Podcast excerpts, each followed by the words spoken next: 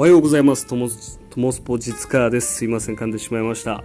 えー今回も特別ゲストをお招きして対談をしていきたいと思います。今回も俊一先生がゲストで来てくれてます。よろしくお願いします。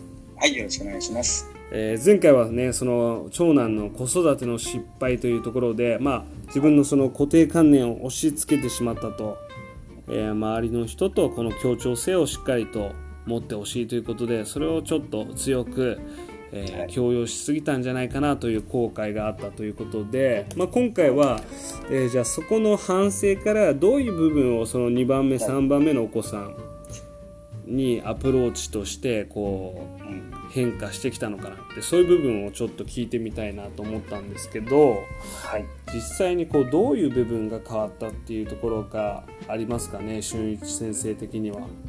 そうですね。やっぱり、まあ、父親でね、ある以上は多分皆さん社会性をね、子供に子育てで生かしていきたいっていう、よく言われることだと思うんですけど、はいはうん。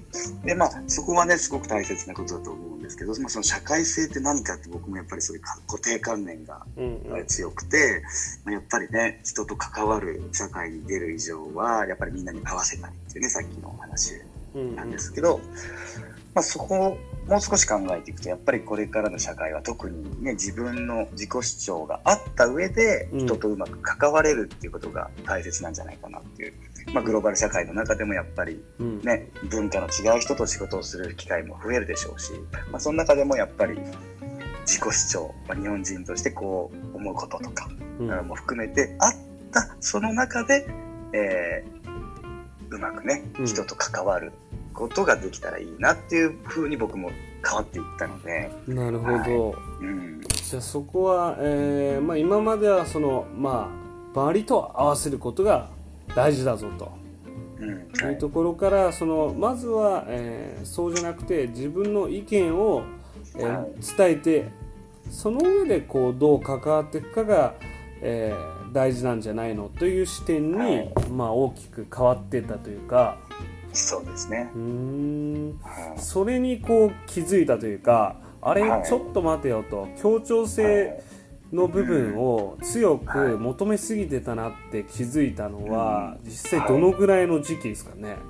そうですね。もう、まあ、当時もね多分こう長男のねそ子育て中も違和感は自分では持ってたんでしょうね、でやはりそこで自分で、うん。えーその子育てを真剣に考えて、うん。でその子育てに僕もすごく興味を持てたのでそこで必死で勉強すると、やっぱりねそのじゃあ同じ協調性っていう言葉もうん。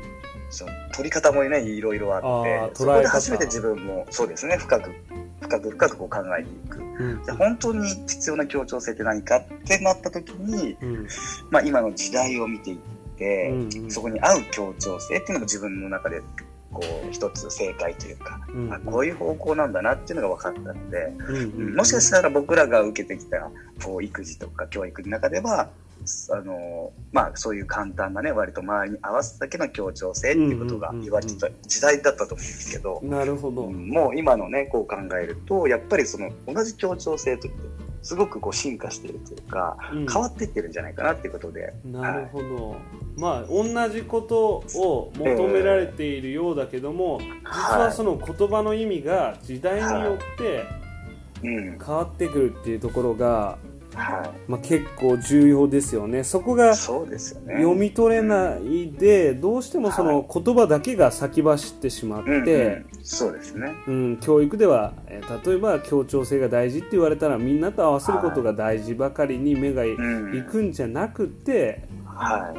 い。まあその時々ではい。その協調性とは本当にはい。どういう意味なのかっていう部分で、そうですね、うんそのうんまあ、時代ももちろんそうかもしれないですけどそのまあえその集うん、集団の中での、え。うん。まあ汲み取り方とかええ。そういう部分を、まあ、お父さんお母さんが理解しておくっていうことも重要ですよね。そうですね、なるほど、はい、自分の頭でね一回考えてみるっていうことがね重要かもしれないですね。ただ言うだけじゃなくて、はい。確かにな。それは結構心が痛む言葉ですね。そうですよね。なんかね、こう流されて簡単に使っちゃう言葉でも、うんやっぱりね、うんこう考えてアップデートしていくとね、やっぱ新しいものが見つかったりっていうのもね、あるかもしれないですよね。はい。まあ、今回は俊一先生のね、えーはい。1回目のその子育ての失敗からのその、まあ、改善というかね、えーはい。変わったアプローチの部分が、えーまあ、その自分の意見を大切にしながら、周りのこう人とのコミュニケーションというものをはい。しっかりとやっていく、まあ、それが一つのキーワードとえーなったのと、まあ、私の中でもう一つは、うん。そのまあ、時代によってのその情報のアップデート。はいはい。もちろん本質的な部分っていうのもありますけどええ。ただそれをこうね本子育ての本とかに書いてあるのをそのままただ扱うだけじゃなくてその時々に合った、うん。はい。えー汲み取り方はい。もしくはその子育てのこう声のかけ方とかが結構重要なんじゃないかなとはい。そういうですね。ふうに思いましたすいません今回も、はい。えーいろいろねお父さんとしてのアドバイスを教えていただき、ありがとうございましたまた次回もよろしくお願いいたしますよろしくお願いします。はいじゃあまたお願いします